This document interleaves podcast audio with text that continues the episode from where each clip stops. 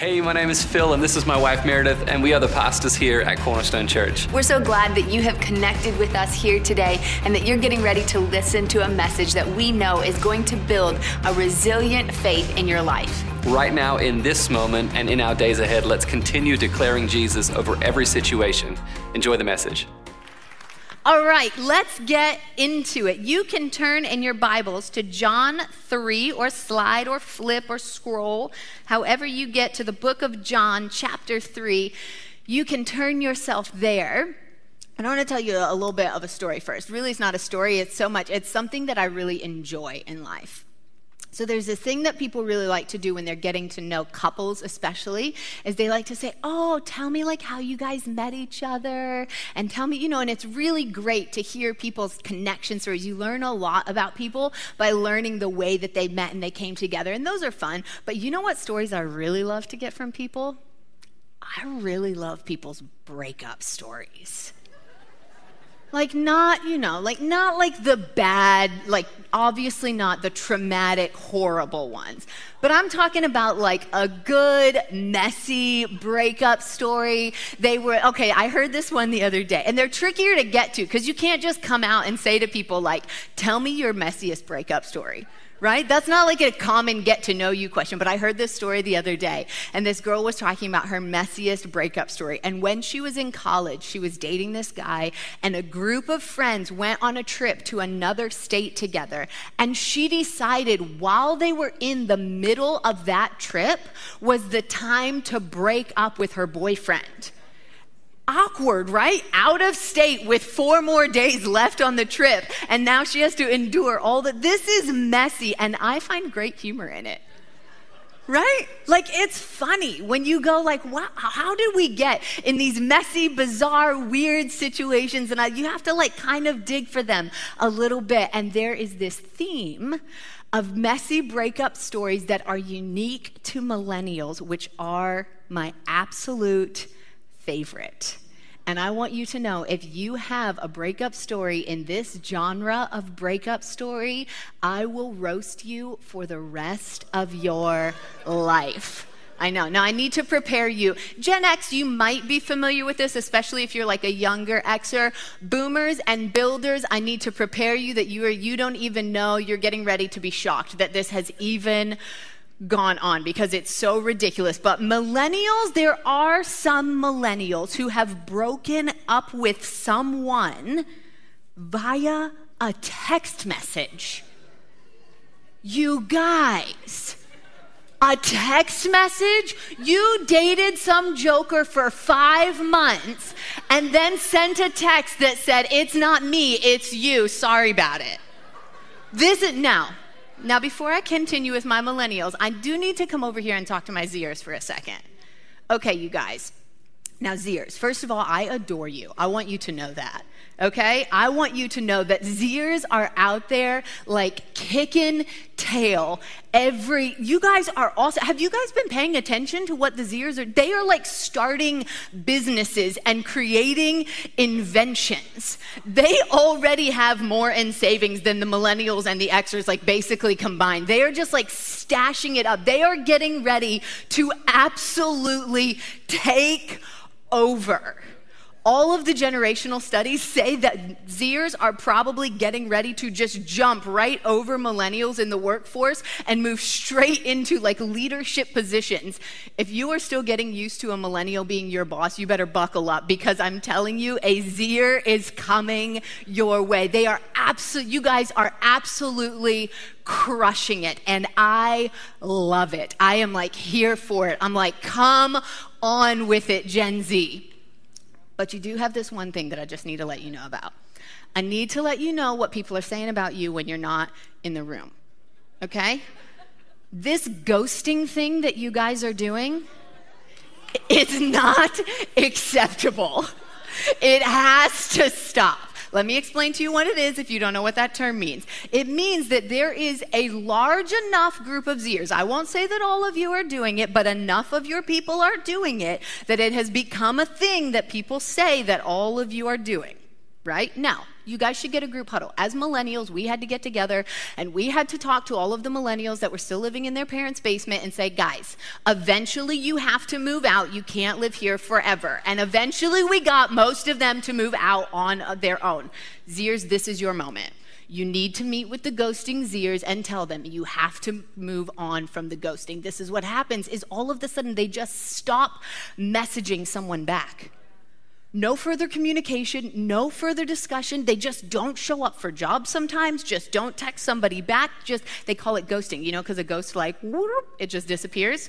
It's like the conversation just whoop, disappears. This is what's happening out there, and I'm telling you, you have to get it under control, right? But back to the text messaging breakup. The text messaging breakup, what happens is they send this text message to basically say the relationship is over now.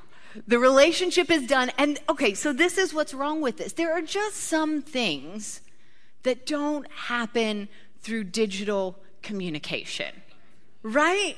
There are just some conversations that you can't text in.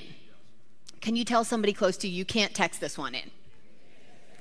You just can't send someone a text message. There are certain things that have to happen in person. There are certain things that have to happen face to face. There are certain moments in your life that are big enough, that are dignified enough, that require somebody to show up to the moment and to come to it. There are certain things that eventually you have to go to the source and say, I have to come all the way to the source of this, to the center of this, to sit down and discuss what's really what. Some things matter enough that we can't just stay on the edge of it. We have to come all the way in.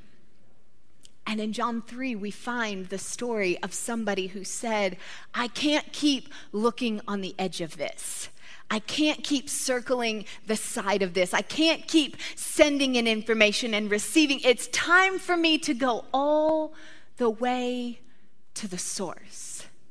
It's the story of a man named Nicodemus. In, Nic- in John 3 and chapter 1, it, yeah, John 3, verse 1, sorry, it says, And now there was a man of the Pharisees named Nicodemus, a ruler of the Jews. And this man came to Jesus by night, and he said to him, Rabbi, we know that you are a teacher come from God.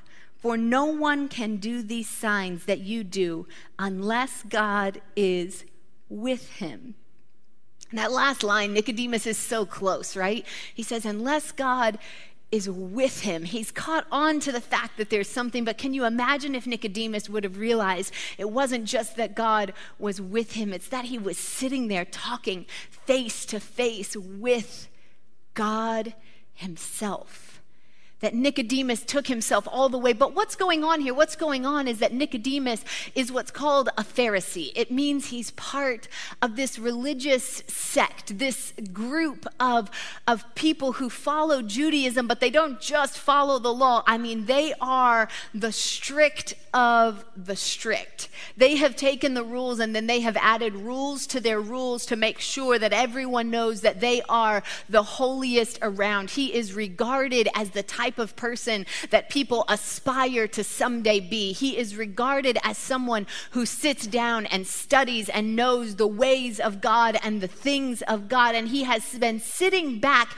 and he has been studying, but something keeps irritating him or stirring him about this Jesus, when he hears the stories of Jesus and when he sees the things that Jesus is doing and when he talks to people who have been around Jesus, there's something happening that he can't quite get a place for and he doesn't quite know what to do with it and he's not quite sure where to place all of it. And so finally, Nicodemus comes to a place where he says, Enough is enough. I can't send this one in anymore anymore. It's time for me to get all the way to the source and find out what's going on with this Jesus.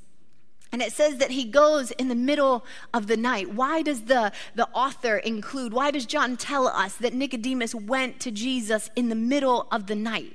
There's two theories that are really the leading theories among scholars. One is that because Nicodemus was a Pharisee, all of the other Pharisees weren't really very happy about everything that Jesus was doing. Jesus was pulling people away from their influence, Jesus was drawing people in a different direction. Jesus was threatening their place of power and their place of influence within their community. But there was something in Nicodemus that kept drawing him to Jesus, even though he was part of the Pharisees. So many people people think that Nicodemus potentially went to Jesus in the middle of the night for fear that he didn't really want all of his friends to know that he was going to talk to Jesus. He was kind of going to Jesus to talk to him incognito, and he was afraid and he wanted to do it hidden and he wanted to do it in a way that everybody didn't really have to know about it, but he still wanted to get all the way to the source of the thing. And here's the thing is that what I love about Nicodemus is that even though he wasn't sure that everyone that he rolled with was going to be down with him going and talking to Jesus, he still found a way to go and talk to Jesus he still found a way to go and search out the hidden things. He still found a way to go and to sit at a table and to discuss and to go straight to the source of this man named Jesus who was performing miracles and who was teaching in a way that no one had ever heard before. Nicodemus said, I have to find a way to get to him.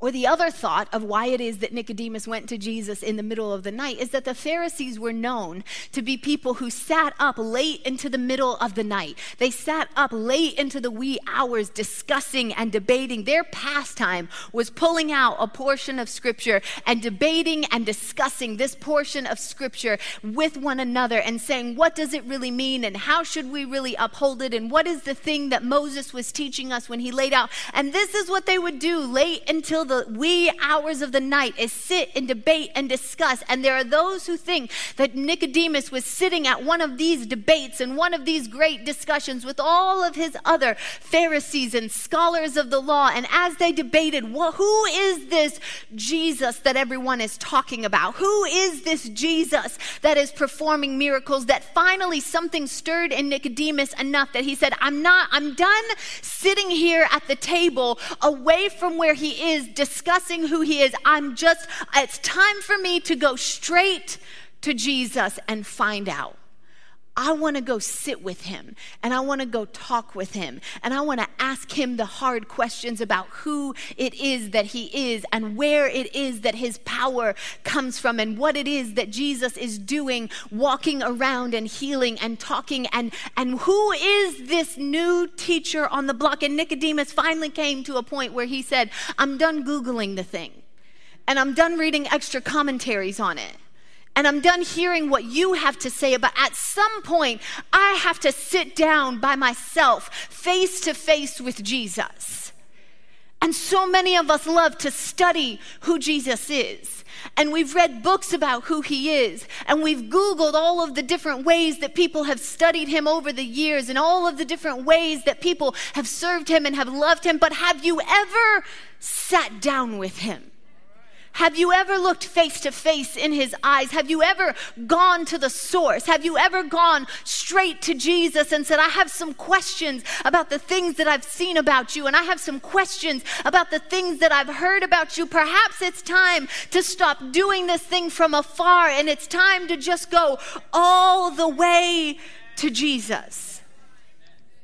And Nicodemus takes himself all the way to Jesus, whatever reason or why, how he got there or what it was that took him in the middle of the night straight to the source to talk to Jesus. He got to Jesus and he asked him the question, and then Jesus answers him. We're going into verse 3 now. It says, Jesus answered him, Truly, truly, I say to you, unless one is born again, he cannot see the kingdom of God. Why is Jesus always saying weird stuff that no one understands? Right? Because Nicodemus answers him and he said, Nicodemus said to him, How can a man be born again when he is old? Can he enter a second time into his mother's womb and be born again? Nicodemus has a very reasonable response because Jesus likes to say these things that you're like, Jesus, what does that mean? Everybody knows you can't. My, I have, we have little boys, right? And my two year old knows that you cannot be born again that you cannot enter again. This, my boys, they because they've learned a little bit about like, oh, babies grow in mommy's tummies, and that's where babies come from. And so my two-year-old and my three-year-old, especially, they have this game that they like to play that they think is so hilarious, which is they love to come up and try and like climb inside my sweatshirt and then say, "I'm back in mommy's tummy," and then they throw their heads back and they go like, ha ha ha ha, ha. right? Why is it funny to them? I know some of you are like, it's not Mother's Day today, that's next week. But it's funny to them because they know that it's ridiculous. They know at two and at three years old that that's not something that happens, that that is a one way track that babies come out of one time. And all the birth mothers said, Bless the Lord. Hallelujah right? And so Jesus says this thing to Nicodemus. He says that you have to be born again. And so Nicodemus says back to him, How can I be born again? How can I, who am old, go back into my mother's womb? And Jesus is trying to give him a picture of something brand new that he's doing. Because the word again that he uses there is the same word that can be translated as from above that you have to be born from above to enter into the kingdom, that you have to be born from a heavenly place to enter into the kingdom of God. Jesus is trying to say to him, You have to be born again, as in you have to be born afresh, as in you have to be born of something new, as in you have to be born from heaven, as in the thing that you're currently living in and the way that you're currently existing is not the only way of living and of existing that there is. There is something more to all of this that I'm trying to get over to you, Nicodemus. There's something bigger to what I'm talking to you about that I'm trying to get into you, Nicodemus. Nicodemus, there's something more than everything that you've known. And Jesus continues, he really breaks it down for him. He says again, he says, Truly, truly, I say to you, that unless one is born of water and the Spirit, he cannot enter the kingdom of God. That which is born of flesh is flesh, and that which is born of spirit is spirit. Do not marvel that I say to you that you must be born again. For the wind blows where it wishes, and you hear its sound, but you do not know where it comes from or where it goes. So it is with everyone born of the Spirit. But what do we know about Nicodemus? We know about Nicodemus that he has built his life on the works of his flesh. Jesus is saying to him, It's not the things that you can touch. It's not the things that you can do.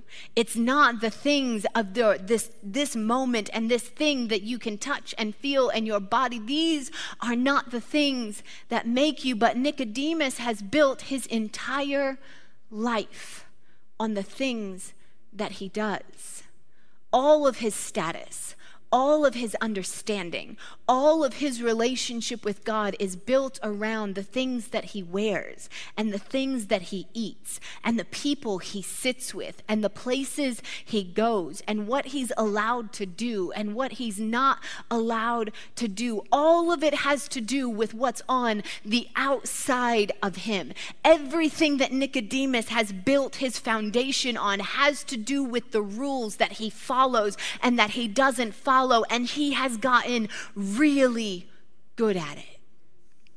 Good enough at it that they let him in to the, the high level holiness club of the people who follow all of the best rules and all of the strict rules. And Jesus is coming to absolutely rock his world. And he's saying to Nicodemus, it's not the flesh it's not the things that you do. It's not the people that you hang out with. It's not where you came from. It's not what you eat. It's what happens on the inside of you. It's what happens on the inside when something, there are two real uh, things that Nicodemus thinks are the things that allow him to come into the kingdom of God. When Jesus starts talking to him about you have to be born again to enter into the kingdom, he is speaking directly to Nicodemus, who has grown up in a Jewish culture that teaches him that because he was born Jewish, he has entry into the kingdom of heaven. Jews of the time would have believed that it is the fact that they were born of the Jewish people that gave them entry into the things of God and the promises of God and the holiness of God. And basically, they just had to not mess it up that you could wor- work your way bad enough that you opted out of it, but essentially because you were born into it, you had the right to be into the kingdom of God. And Jesus is saying to him, hey, that birth, that original birth that you came through is actually not the thing that qualifies you to come into the kingdom of God. There is another thing that I need you to go through. I don't care who you came from, and I don't care who brought you here, and I don't care who you hang out with, and I don't care what you think it is about your lineage that qualifies you or disqualifies you for the things of God and the places of God and the people of God. Jesus is saying to him, It's not your birth, it's not your birth lineage that qualifies you. It's this new birth that I want to take you through. It's this new spirit that I want to put on the inside of you. There's another heavenly birth that I want to take you through that comes to you and says, It's not that thing. That thing I'm laying down and I'm picking up something new instead. When you come through this one, there's a whole nother change that's coming to you. And the other thing that Nicodemus thought was, the thing that qualified him was the laws or the rules that he followed. He thought it was the things that he did that made him worthy to enter into the kingdom of heaven. He thought it was the regulations that he had. He thought it was the way that he spoke. He thought it was the way that he carried himself, that it was his stature in the community, his respectability inside of the community that was the thing that qualified him to enter into the kingdom of heaven. And I know most of us aren't really like following the Mosaic law, but we have the exact same thought patterns. We think that it is the things that I do or the way that I live my life that are the things that make me qualified to enter into the kingdom of God. We say things like, well, they're a really good person. So I'm sure, I'm sure that they're okay. Oh, they're really nice. So Phil had this experience over the weekend. He was at, um, at a coffee place and he was just sitting there reading, kind of enjoying some time, but he was sitting kind of at the bar. And so he got to watch everyone coming up. And there was this lady who came up and she was furious about her coffee order. It apparently was not exactly the way that she had intended for it to be, and she was ready and eager to let the barista know about how her order was not exactly how it was supposed to be. And as Phil was recounting the story to me, he said she even said to the barista, I mean, it's just coffee. Her, her meaning to the girl, I, I assume, you should be able to figure this out. It's just coffee. The irony of that is that I wished that I had the ability to say back to her, I mean, it's just coffee right? Like, calm down. And she's just absolutely losing it. And I'm sure she had other stressors going on in her life. And, you know, let's give her some grace. But she could have held it together a little bit more. But this is the thing as we watch somebody like that and we say, well, I don't treat my barista like that. So I must be a good person. So I must be welcome into the kingdom of God because I'm always super kind to my barista. And I always ask them how their day is going. I even leave a tip for my barista. I must be ready to enter into the kingdom of God because it must be the things that I do that qualify me for relationship with God. It must be the, the way that I act. It must be the way that I behave. It must be the things that I engage in and the people that I reach out to and the people that I speak with. And our paradigm is a little bit different because the Pharisees thought that it was the people that they didn't associate with that made them so holy. We've had kind of a paradigm shift, but we go and we offer to Jesus, Jesus, look at all of the humble and the lowly that I have spent my week with this week. Look at how I have fed the poor. Will you enter me into the kingdom of God? Look how I have shown up and volunteered at these different places. Look how I have given to all of the charities. Look how I spend extra hours in the church and extra hours in my community. And look how I have sat and read to children who are, who are needing someone to walk with them in this trouble. And look at all that I, I am such a good person, Jesus. Won't you notice all of the works that I do of my hand, of my flesh, of my outside, the works of the here? And Jesus is saying, I'm telling you the same thing I told Nicodemus. Doesn't have anything to do with the works that you do. It doesn't have anything to do with all of the things that you go after. The thing that I'm talking about is not fixing your behavior. I hope you turn into a good person. But the thing I'm talking about is changing you from the inside out. The thing I'm talking to you about is regenerating who you are, is creating a new you that has been born from heaven. I'm talking about the inside part of you saying, I've had an encounter with Jesus and it has absolutely changed my life. I'm talking about you saying, it's not because I show up or don't show up on Sundays, it's because He breathed on the inside of me. I'm talking talking about you saying it's not because I volunteer or don't volunteer, it's because He has formed me something new on the inside of me. I'm talking about us saying it's not all of these things that I do and all of these ways that I prove to you that I'm qualified or that I've made it or that you should welcome me into heaven, God. It's because I've looked, I've sat down, I said I have to go straight to the source, and I came straight to the source and said, I'm done asking other people about you,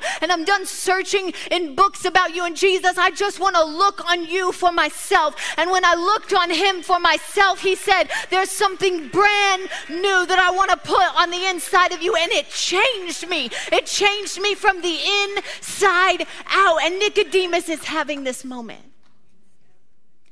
where he's sitting with Jesus. And Jesus is saying to him, It's not any of the things that you thought it was. It's not your intellect. It's not your responsibility in your community. It's not the things that you've studied. It's not the places that you've gone to. It's not the places that you've kept yourself from. It's what can only happen through Jesus. He says, I went straight to the source of this thing. And when he went straight to the source, he learned something that he had never learned before, he learned to go face to face with Jesus. And when he looked in his eyes, he found something that he had never found before. And I'm telling you, if you've been looking and you've been searching, there is something about Jesus looking back at you that will change you from the inside out. I'm telling you that it is time to go straight to the source of who He is. And I'm almost done. Someone can join me on keys. Because too many of us have been searching around. Too many of us keep going to all kinds of different places, trying to find out about Jesus. We keep trying to text this thing in. Like maybe if I just send some information here, or maybe if I just read this book about him, or maybe if I just Google this thing, and I love study. But the study should take us to a place that leads us directly to Jesus. And for somebody here today, listening in this room, you're saying, This is my moment to come straight home to Jesus. I'm done sending this thing in. I'm done shipping it in. I'm done texting it in. There is something about this moment that is so important that I need to come all the way to Jesus. If you're in the room and you can, I would love for you to stand with me right where you are. We're going to stand in this holy moment as some people make a decision to come home to Jesus. We're going to pray together praying and believing that something sacred is happening. Something sacred is happening online right now. Something sacred is happening in the room right now. Which is that people who have been circling the edge, looking from the outside, hearing stories of who he is, hearing tales of who Jesus is, They've heard the stories of what he can do, but today they said, Today is my day to come all the way home. I'm getting ready to pray a prayer. What we're going to do is I'm going to say some words, and then everyone is going to repeat after me. We're going to do it all together. The reason we do that is not because the words are magical or even because the words have special power. It's because when you hear yourself say something, it directs the direction of your life. And I want us to do it all together because when you come home to Jesus, you come home to Him and you come home to His family.